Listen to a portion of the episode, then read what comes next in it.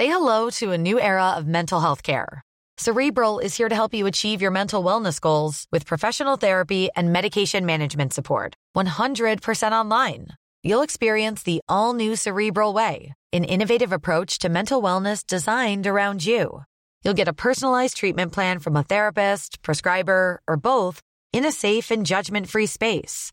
Your cerebral therapist or prescriber will outline a customized plan with clear milestones along the way so you can get to feeling your best. With Cerebral, you're not alone in your mental health journey. We're here to empower you to live a fulfilling life. So take that first step towards a brighter future and sign up today at cerebral.com slash podcast and use code ACasts to get 15% off your first month. Offer only valid on monthly plans. Other exclusions may apply. Offer ends July 31st, 2024. See site for details. We live in a world where the news is at our fingertips, where we're one click or swipe away from the latest headlines. But how often do we stop swiping and scrolling and just listen? It's the difference between knowing what's in the headlines and understanding how it got there. I'm Malika Bilal, and this is The Take, Al Jazeera's daily news podcast, where we bring you the context and the people behind the global stories that matter. Subscribe wherever you listen to podcasts.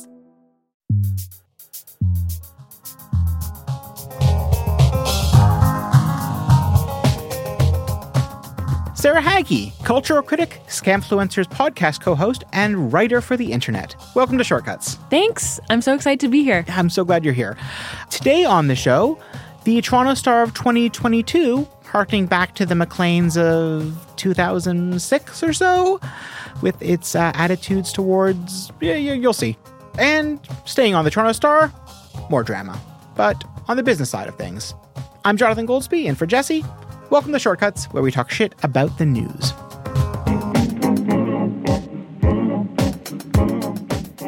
This episode is brought to you by Rosalind Zamfir, David Druin, Avi Gottlieb, Barrett LaFortune, Martin Adelar, Bronwyn Geddes, Emery Hartley, and Matt.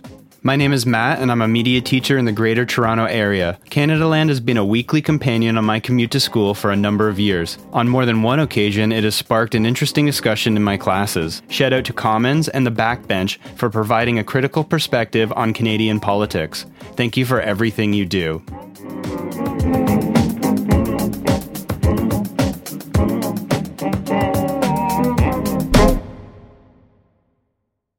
More than two decades, Vinay Menon has been an entertainment writer and columnist at the Toronto Star. As of this taping, his most recent three columns are Paris Hilton's Lost Chihuahua has the psychics and pet detectives circling like vultures. The world is falling apart, but sure, get outraged by Chris Pratt's voice in the new Super Mario movie, and Cheetos moves from snacks to inventing words and building a hideous statue in Alberta, which in print carried the headline, Aren't you glad the statue is temporary? He's the winner of a National Newspaper Award for a 2014 profile, Peter Mansbridge, CBC's Anchor in a Storm, and the author of a 2013 Toronto Star ebook titled Rush An Oral History Uncensored. He also has strong opinions about what women, particularly Muslim women, should and should not wear. Today we'll be talking about that, how the Star responded, and what responsibility editors ought to bear, both in terms of their publication and toward the public more broadly. So, in a column, uh, with the death of Mahsa Amini, it's time for Hollywood to fight for Iranian women, that ran online on September 27th and in print the next day, Menon wrote, Women are currently ripping off their hijabs and burning them in the streets of Iran. It's a courageous and beautiful sight. In the east end of our great city, I have strolled past quite a few women in full on burqas. Honestly, I wince every time. It feels like I'm a passerby to subjugation. These women look like they are in Halloween costumes. I refuse to believe it is their choice. Our fixation with tolerance, he puts that in quotes, has rendered us blind to what happens in truly intolerant countries. Apologies if this paragraph is offensive, but you can't convince me any woman in any country wants a dress code. Sarah, what was your initial reaction when you saw this, and did you accept his preemptive apology? I didn't accept his preemptive apology because it wasn't an apology. Okay, I had many thoughts when I saw this. To start, I mean, it's a really cruel thing to say, especially in the context of speaking out for Iranian women. The two things don't really have much to do with one another, in my opinion. It's its own issue that deserves its own attention without bringing in what you think is happening here in a way. Mm-hmm. I feel like it kind of you know, takes away from that. Comparing how someone chooses to dress to a Halloween costume and that making you uncomfortable to me is you know, it's it's disgusting. It's a disgusting thing to say. I'm not saying you have to think like oh, I want to wear that, or I would like if someone wore that. It's not really about that. It's just a matter of respect and respecting a human being's choice to dress as they want. Another thing is it's a fully inaccurate statement. You know, mm. a very, very small amount of women in Toronto, and particularly in the East End, where what he referred to as a burqa, which is actually a niqab, mm. which is a face covering some Muslim women choose to wear. Again, it's a very, very small amount of people who do. Not that it should matter, but it's not enough for him to be like, I'm walking down the street and I'm just like, oh my God, like what's going on here? Like, I'm sorry, that's it's bullshit. Another thing that I thought about as well was who let this pass in an edit? Which editor read this edited the piece and kept in the, that passage, which is quite lengthy. It's not a throwaway remark. It is something that took complete focus of the piece instead of what the piece was supposed to be about. And this is what we're talking about right now. We're not talking about Iranian women and how the entertainment industry should be supporting them. Now we're talking about this guy saying something Islamophobic. Yeah, we'll talk with the editor in a moment. I think I first noticed it when one of the Star's own reporters, Noor Javed, tweeted about it, um, mm-hmm. saying, I, I, usually don't speak out against my colleagues, but it truly boggles my mind that 20 years after I entered the Canadian media industry, the obsession with how Muslim women dress continues. And 20 years later, the Islamophobic tropes also continue. Sad to see how little has changed. Uh, one thing that has, I think, clearly changed is that more people within newsrooms seem to feel empowered or are empowered to speak out publicly, and partly due to those discussions and complaints within the newsroom, and partly due to the social media outrage, by one o'clock in the afternoon on the 28th, the Star put up a note quasi retracting those passages, uh, saying this column was edited to remove a passage about the burqa that did not meet the Star's editorial standards. We regret that it was published in its original form. And they cut a few of the sentences, they modified others. So it was like, for example, instead of saying, Honestly, I wince every time. It feels like I'm a passerby to subjugation reframe to, honestly, I worry every time that I'm a passerby to subjugation, or our fixation with tolerance has rendered us blind, etc., to I worry that our fixation with tolerance has rendered us blind. And they deleted the Halloween costume remark. Mm-hmm. So, how much an improvement do you would you say that was, Sarah? I don't think it's a huge improvement. I mean, I get it's his opinion, and it's not necessarily something I have to agree with, or you know, a majority of people have to agree with. But it still, to me, is not in line with the point he's trying to mm-hmm. make, which is supporting these women who are making a choice while also maligning other women who are making their own choices. And it's not good enough. It shouldn't have been published in the first place. But, you know, I understand they're not going to, you know, take out a huge chunk of this person's opinion piece. Yeah, maybe maybe they should. I mean, you, your first instinct or, or one of your first was to try to say like, who was the person who edited this? We deserve to know their names because yeah. Clearly they were okay with this and signed off on it. I was skeptical. As it turns out. But yes, as it turns out, like I was skeptical because at the Star, there's sometimes there's an inverted, and not generally, but something we've seen at the Star and has been written about at the Star, where there's an inverted power dynamic where sometimes the columnists have more power than the editors who edit them. Especially um, a veteran columnist and yeah. someone who's starting out as an editor, I understand that imbalance is probably pretty huge. Yeah, when people some might feel yeah reluctant to push back against seasoned columnists, but as it turns out, it was exactly as you surmised, Sarah. The Star's public editor Donovan Vincent weighed in the following week about why those remarks were a violation of the STAR standards and the steps they'd be taking to improve their opinion editing process, including requiring that at least two editors view all columns on sensitive moral issues. But uh, he offered some specific insight in a couple of passages.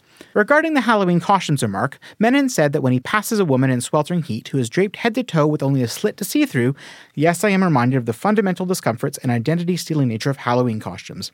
Which also doesn't make any sense. What are you walking around Halloween thinking like, "Oh man, this is bad." like I don't understand that point. ta- uh, uh, uh, and, but the senior editor who handled his column told me, me being Donovan Vincent, she had the same impression when she read the column and okayed it for publication, which is to say, this was in fact a case of a senior editor reading this and evidently not seeing an issue with it because they in fact uh, agreed with that. view. Yeah, and that's my big issue here. You know, that is to me the main problem. For anyone who doesn't write professionally, you know, the relationship between an editor and a writer mm-hmm. is highly collaborative if it's a good one. Mm-hmm. And that means as a writer, you're writing out your ideas, you're trying to make these points, you are trying to get to the thesis of whatever piece you're writing, whatever essay it is. And an editor is someone who pushes back on your ideas, asks you to unpack these ideas, decides what's relevant or not mm. to the greater point you're making. And to me, a good editor And a good editorial process. and a good too. editorial process would see this and think, how does this fit into this piece? Like, why is this necessary at all in this piece? And I think an editor is very responsible for how a piece is presented. Mm. And I don't know why it should be a secret who this editor is. They have a public job, they are a known person, they have colleagues that they work with. And now there are a bunch of people who work at the Toronto Star who are probably like, okay, I guess this is what my editor thinks. I couldn't imagine working at the Star and or even just thinking an editor, an editor not even knowing who yeah, it is. an editor. I mean, I, I'm not saying this should be known because they should be punished or because I want to shame them or go after them or anything like that. But why shouldn't we know? It's a collaborative process. It's how work is made. Mm-hmm. Editors are very important to the pieces anyone reads in a newspaper, a magazine, or a blog or whatever. And I don't think it should be a secret at all. I should know who this is. And I tweeted, if anyone knows who this is, can you tell me? And someone did tell me who it was. And it is someone who has a uh, very senior position and who uh, allegedly has said things at work that fall in line to this editorial choice. And as a writer, you're kind of thinking, okay, I am Canadian. Currently, I mostly work in the United States because there's more opportunity. But, you know, as a writer, as someone who's written for The Star, is this a publication I can trust as a writer when I see that there is someone in a senior position who ostensibly views me in this negative light? Like, I don't wear a niqab, but uh, as a Muslim woman, I don't think it just ends with viewing that specific choice in that way. Do you know what I mean? Mm-hmm. And it wouldn't make me feel safe as a person. It wouldn't make me feel respected as a person. And there have been many times in my career where I've seen this in my own life and I've seen people I've worked with or wanted to work with express this kind of you know disgust towards me or what I believe or people who are like me and I think it's a pretty big problem and I think it's insane to me that we're just not supposed to know who this person with power who says this can be published or this cannot be published like we're just not supposed to know who they are It's a super interesting question. Um, the Toronto Star's public editor, and I don't believe this started with Donovan Vincent. In the columns, they, they don't typically name the people that they're writing about or quoting or, or or citing, except for when it's the you know obviously if it's the journalist whose byline is on the piece that's in question, or and they typically include statements from like the senior most editors at the paper, like the masthead editors. But other than that, the columns tend to not include names, including like comments from within the newsroom. Like this offers direct quotes of like, you know, why this is problematic from people in the newsroom. And it also doesn't offer the name of this editor. And it's become sort of standard and accepted. And why wouldn't you make those names public? And all I can think of is like, you know, if it were an inverted power dynamic, such as the case where we saw with the recent Ellie Tesher column, where she gave some really bad victim blamey advice to a person who was in an abusive relationship and the public editor wrote that basically talked to the editor who was a junior mm-hmm. editor who didn't feel comfortable pushing back i could see where you know you might not want to put that person on the line but yeah you know, and it's again, editors are very important. You know, this isn't just Vinay's fault. Mm-hmm. He wrote this; it came from his mind, but a good editor would have pushed back on that. I think it's kind of scary to think that there's this person who said, I let this go through an edit because I do agree with this sentiment, is in charge of what goes in an opinion page or not, or what goes into an essay or not, when she has colleagues who are Muslim or disagree with this. I don't really see that kind of person being impartial. I think if I were to look at that piece, regardless of whether or not I agreed or disagreed, it does not add to this point at all. It is like a weird slight that comes out of nowhere, mm-hmm. that doesn't fit, that doesn't lend to a greater point of what this person's trying to convey. And to me, it's like, why push forward that agenda when you know, we see what happens in Canada to Muslims and to people who are visibly mm-hmm. Muslim. You know, it was a year and a half ago that three generations of a family were murdered by someone in a car who ran them over because they were Muslim in London, Ontario. And to be clear, Nathaniel Veltman hasn't, as of now, pled guilty or been convicted of, of murder. But yeah, I, I don't think it's in contention that he killed those people. Yeah, and that's the concern he's putting here in this piece is a woman minding her own business, walking down the street, and it makes you uncomfortable. She didn't say anything to you. She didn't do anything. She's not threatening you mm. at all. You know, just in the greater context of what our country is and things that happen to people here, to me, it's just like it's an insane thing to feature. And, you know, everyone's talking about this piece and it was going, you know, whatever Canada viral. Mm. And it wasn't because people were like, hey, what a great point about how Hollywood should be supporting Iranian women. Mm. It, that's not what people cared about when they read this. And also, you know, this type of Islamophobia is something that like I've faced in my career and in real life, or, you know, me speaking out on certain issues or being publicly a certain way has definitely cost me jobs. And it's weird to me that this person could edit something like that and have a powerful position and that's it. Like it's just kind of like, well, she agreed and we took it out, you know? For the record from Vincent's column, yeah, Menon said that he's neither racist nor Islamophobic and offered the statement. Would a racist or Islamophobe really write a column calling attention to Iranian women who are bravely fighting for their human rights? I stand with them. Such a bullshit point. You know, now it's about you can't call me racist or Islamophobic. Well, what you said was Islamophobic and was targeting uh, a marginalized group. So maybe I can't say, I don't know this man. I can't say full on, like, oh, he's a racist or he's an Islamophobe. But that's what his piece conveyed. And that's what I'm going to say. And it's insane to me that it becomes this whole defense of him and his point of views when it's like, no, you said something messed up and you can come back from that from saying like hey i thought about it and yeah it wasn't an inappropriate thing to say in the context of my piece instead of being like well would an islamophobe do this? Like what is that? It's so stupid. And you know i can't imagine what it would be like to work at this place and to know that that's the kind of thing again that that flies and is totally fine until there's enough public outrage and you know the public editor has to say something and it was very brave of people who worked at the star mm-hmm. um, to speak out against it because that's the kind of thing that does get you punished in a lot of cases even if it's not officially you do get a target on your back for saying things like that. And you do get painted as someone who speaks out or who's difficult to work with when you point out that something's messed up as a minority. And I don't know, it's just, it's really gross to me. One of the things I will say is that the Star has actually tried to address one of the issues you raised. Um, a couple of years ago, they appointed Shree Paradkar, who's a, a, columnist there, as their internal ombuds for what they described at the time as editorial related discrimination and bias concerns. So essentially making her the designated point person for whom racialized and other journalists could take concerns that they didn't feel comfortable taking directly to management that does seem to have gone some way. And the fact that people are more outspoken than they previously yeah. may have been even a few years ago, I take as encouraging. But on the flip side, I mean, as Vincent reminds us, you know, in his column where he does cite concerns from people within the newsroom, but then he adds, to be transparent, several readers had praise for Menon in the comment section under this under this column. Some journalists at the Star also had no problems with the column. Of course, they had no problem with it, and I don't expect everyone to unanimously understand why something like that is a messed up thing to say.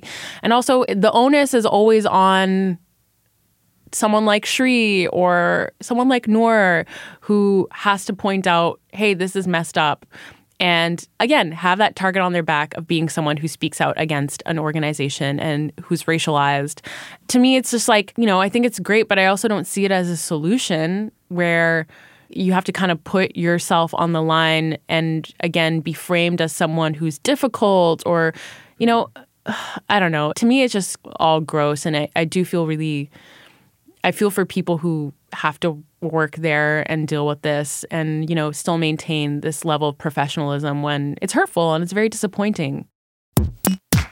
This show is sponsored by BetterHelp, therapy online that has served over 3 million people around the world.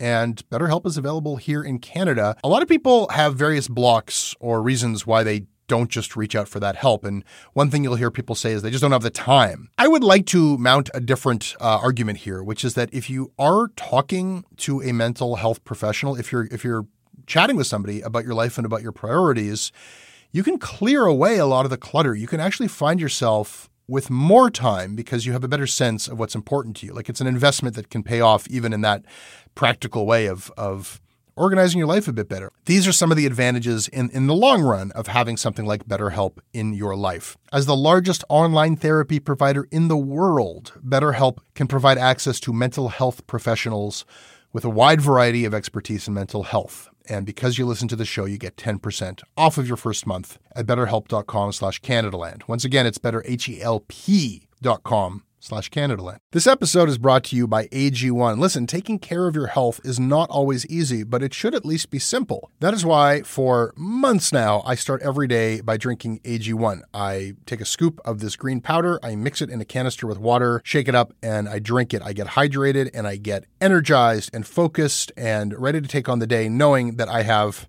vitamins, minerals, pre and probiotics, and a lot more. These are things that science tells us we need. They are also things that I don't necessarily get every day outside of my AG1. Listen, if there's one product that I'm going to recommend that will help you elevate your health, it's AG1. And that is why I have been partnered up with them for so long.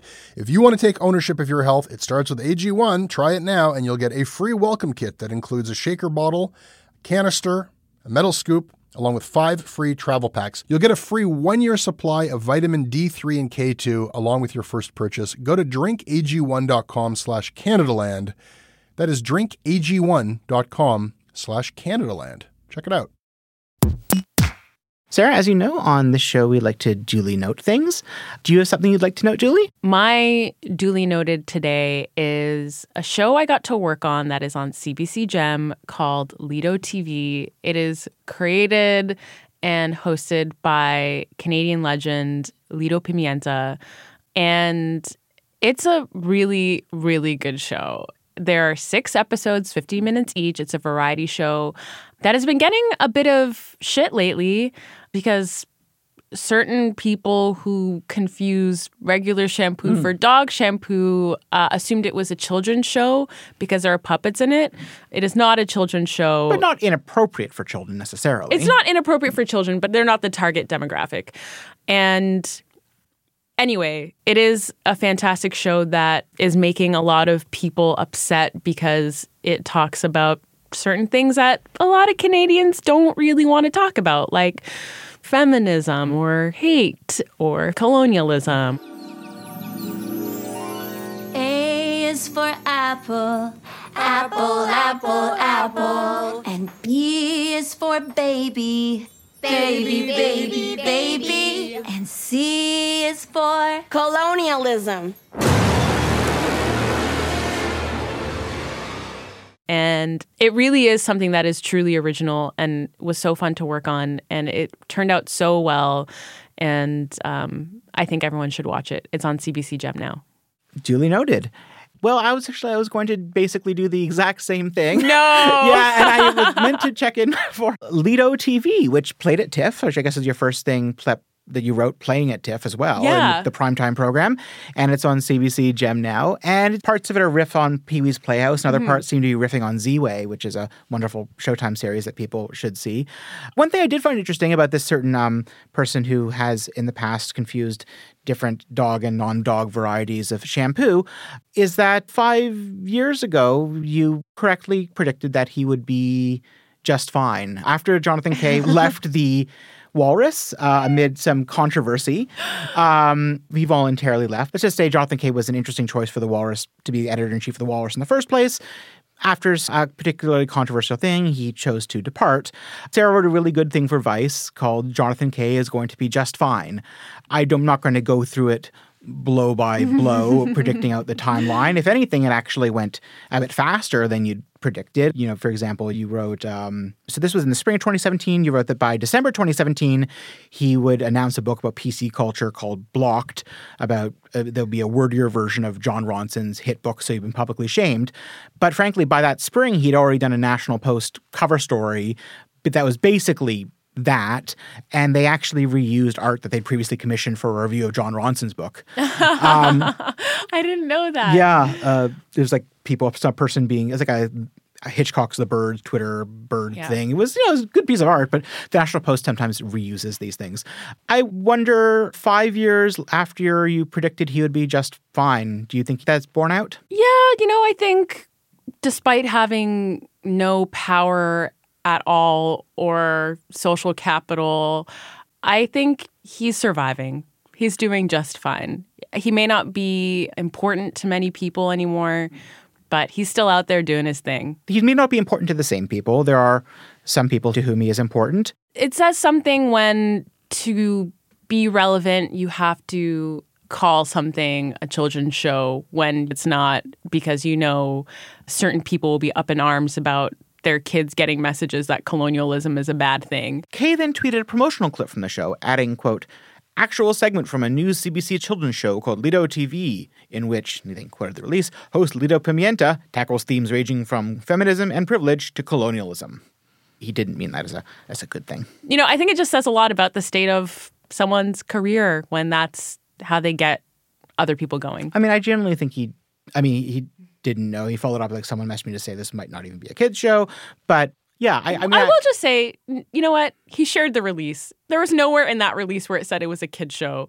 And it was me actually who quote tweeted him and said, This is not a kid show. Hmm. You are calling it a kid show to court controversy.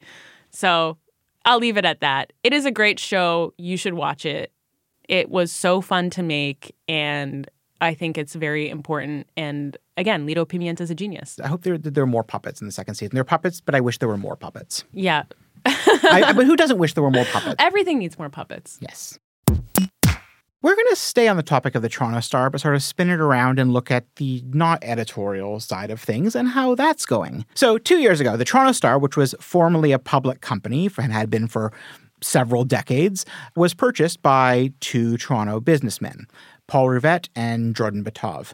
Neither of them had any real newspaper experience. Both are from wealthy families involved in the sorts of things that the really wealthy families do. And Bitove is more of like a liberal slash conservative guy, and Rivett is more more traditionally conservative conservative and as was evidenced at the time by their respective uh, political donation records the toronto star uh, you know has typically been a capital L liberal paper, a centrist, a centrish, uh, or maybe a leftish thing. And there was a bit of a thing about, you know, is the paper going to be more conservative or whatever? I don't think there's any real evidence of that. But in terms of how that was going, well, because it's no longer a public company, we don't really get reports, we don't get quarterly statements, we don't get to find out how much the executives are making. But we suddenly got a whole lot of insight into what was happening when the Globe and Mail broke a story at the end of September. So it turns out that at the beginning of September, Paul Rivett, or one of his companies technically, sued Jordan Bitove, Torstar, and a bunch of other associated entities in order to dissolve their partnership. Uh, they had formed a company between them to buy the Star called Nordstar. It's based in Toronto but registered in Manitoba for reasons that a corporate lawyer could probably explain. Basically, this court application, which was basically for a court order dissolving the partnership, outlined what they described as sort of the, the breakdown of their relationship, how it led to a sort of irreconcilable differences. It was really entertaining and really fascinating. And I can only imagine how excited the Globe reporter must have been when he laid eyes on this in the first place. Obviously, all the allegations are unproven. And initially, Bitove didn't have a statement in response. So my reading was that basically is that Rivett was suing Bitove because Bitove refused to make certain cuts. And then things in their relationship spun out from there. To quote from the application, as part of the ongoing effort to ensure the Toronto Star's long term viability in a challenging market, Rivett spearheaded various initiatives to bring Torstar, the Toronto Star, and Metroland Media Group's costs into line with those of other comparable news organizations and to modernize their operation. For example, 2022 has decided that two of the companies, the Toronto Star and Metroland, which publishes all the non-Toronto Star papers, so mostly community papers, they decided they would uncouple their balance sheets in an effort to streamline operations and cut unnecessary overhead costs. Uh, these decisions, it alleges, were agreed to by both Rivett and Bitove and in coordination with management. But despite agreeing to these changes, Rivett alleges that Bitove obstructed progress by refusing to make the necessary and agreed to plans for those areas of the Toronto Star's business over which he was responsible as publisher. In particular, he refused and failed to make the required changes with respect to unnecessary corporate overhead costs. He then began to object to the changes, etc., etc. Basically, it sounds like there were certain cuts that he had allegedly agreed to make and then decided not to make. And then it basically unravels on a whole chain of events, but including that, like Rivett being, you know, as unhappy that Bitove, who is appointed also, by the way, the Toronto Star's publisher, is sort of having almost too much fun in that role. What he claimed is that Bitove has repeatedly prioritized his role as publisher and has disregarded his responsibilities as a director, officer, and fiduciary of the entire Torstar Nordstar enterprise to take steps to ensure the company's long-term viability and in doing so, that he has ignored Nordstar's agreed to prime objective that Nordstar's business be carried out in common with a view to profit. In other words, he's unhappy with Bitove for putting the paper ahead of profits. Ugh. Bitove, for his part, is happy to basically confirm this. Going through the public relations firm Navigator, he offered a statement to various news outlets that the preferred playbook of some investors to cut costs to the bone, strip the product bare, and shrink newsrooms to extract short term benefits for shareholders. The approach favored by those of us who believe in the vital role of the media in a strong and vibrant society is to build products centered on the trusted journalism that readers demand. So, all of which is to say, are you enjoying this drama, Sarah? Am I enjoying it? Maybe enjoy is not the right word. Are you fascinated, intrigued, fixated? I am because, it? you know, I do think the Toronto Star, you know, it's something that represents a lot of things to a lot of people. I mean, it's something I definitely read mm-hmm. and I really love a lot of the writers there and everything. I feel like it's like the last thing a lot of people are kind of holding on to as mm-hmm. far as Canadian media and newspapers go, where it's like, if something happens to the star, I'm kind of wondering like, well, is that it? Like, it, like, yeah, no, that's it's an excellent question. I mean, I feel increasingly in recent years. I mean, especially as the Globe and Mail and the Toronto Sun have retreated from the civic beats in large part. Yeah, and the Star, especially under the former editor Irene Gentle, really doubled down on them on yeah. courts, on city hall, on transportation, and all on school boards, and all of this sort of coverage. Mm-hmm it feels like the city would kind of, not that the city already kind of, Toronto feel already kind of feels like it's falling apart, but it really feels like it would crumble if it were not for the Toronto Star being like this one institution just holding up these certain things. Yeah. And I feel like that that is kind of scary to me. I think it should be kind of freaking anyone out, even if you don't really agree with the star or it's not, you know, aligned with your politics mm. or whatever. You know, I, I get a lot of useful information from it. And I don't know much about how to run a newspaper or how to mm. make one profitable, but it feels very essential. And this idea that a lot of it could be cut out for profit, or I do wonder how people who make money view media properties. And it's something that as someone who works in media, I'm thinking about constantly mm. because it is a very slow roll. You know, you don't invest in a newspaper or a publication or a website or a blog thinking it'll make you a ton of money. But it does feel like everyone kind of expects this profitable turnaround when they invest in a mm-hmm. newspaper or yeah. something. And you're like, that's not how it works at all. And then it's kind of like, well, why invest in this at all? Why yeah. make it your problem if you kind of just want to shut it down the second you're like, uh, actually, nah. I mean, I almost hesitate to buy into this this dichotomy too much, but they're certainly in their respective statements at very much playing it up as like one of them, yeah, does really wants this to be first and foremost about profit, and the other one wants it to be about journalism. In practice, I doubt it's quite that simple, but they certainly seem to be happy to play these roles. And the way what it looks like to me is that basically Paul Rivett, the more say, business minded of the two, appears to be concerned that Bitove will basically destroy the star through his I guess I would say alleged chaotic energy, whereas Bitove is sort of seems to be concerned that Rivett will destroy the star through his desire to aggressively cut.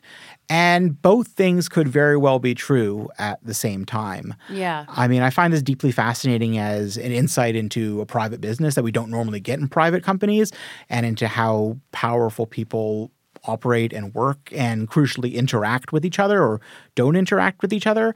But now the case is heading to mediation and arbitration. Unfortunately, it's not going to continue to play out in public in the courts, which I was looking forward to. I was hoping or figuring that at least as long as it's dragging through out mm-hmm. through the courts, the status quo would probably mostly be maintained at the paper. That was kind Yeah. of like the best hope. Yeah. It would be unlikely that anyone would make sudden moves. Now that it's going to arbitration and private mediation arbitration, I mean, it's hard to say how long things will hold. And it's unclear in whose hands the paper will be in just a year's time. Yeah, it is scary to think about, especially thinking about journalism in Canada and people who are just at the beginning of their careers. Like from when I started, there was seemed to be a lot more, and that wasn't that long ago. No. And now there is far, far less going around. So I, I don't know. It does freak me out a bit, especially because you know we really need local reporters and local journalists and people who have a very specific beat that are there to hmm. explain what's going on in a city.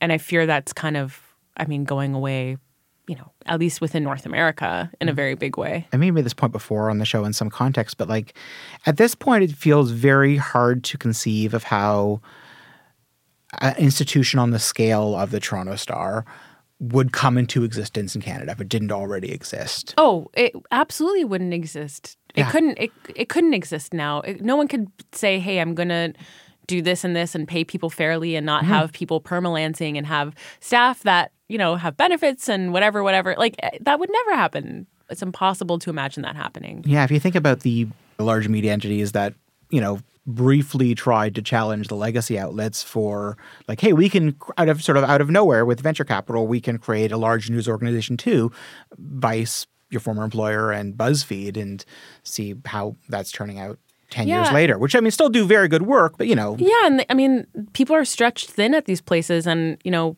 when I worked at Vice five or so years ago, before I, I was in that first round of layoffs, but I mean, like to this day, I'm so astounded by how much talent there was there, and how hard people worked, and how it really seemed like for a moment when I was there before everything went to shit, that like, oh wow, like this is really cool because there are so many people here who are you know, really at the top of their game and so smart and so passionate about journalism and reporting, it's hard for these people to find stable employment.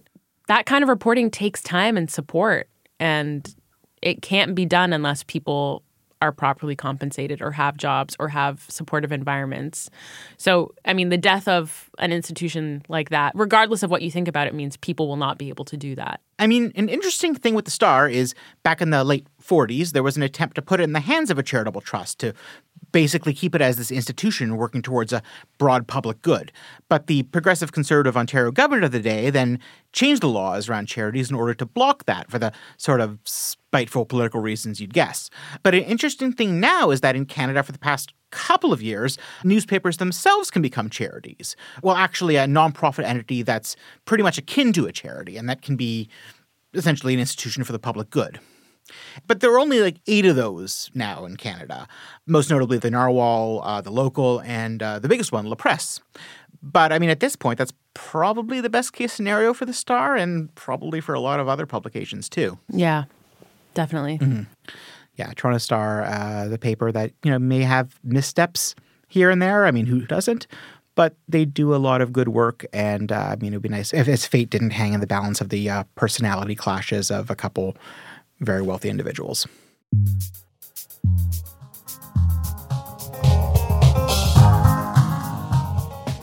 That's shortcuts for this week. Thanks for joining me, Sarah. Thank you so much for having me, John. Love having you here. We are on Twitter at CanadaLand. You can email me at jonathan at canadaland.com. I'll read everything you send, like Jesse, but and also like Jesse, I can't necessarily promise to reply, but I will certainly read things. Where can people find you, Sarah? They can find me at Gawker, where I'm a contributing writer, the Wondery podcast Scamfluencers, which I co-host with Scaachi Koul, and on Twitter at twitter.com slash kinda haggy. H A G I. This episode is produced by Aviva Lessard with additional production by Tristan Capacchione. Our production coordinator is Andre Proulx, theme music's by So Called, and syndications by CFUV 101.9 FM in Victoria. Visit them online at cfuv.ca. And if you like what we do and would like to receive ad free versions of all of our podcasts and miss out on my wonderful ad reads, please support us by hitting the link in our show notes, or of course, you know, just go to our website, canadaland.com slash join.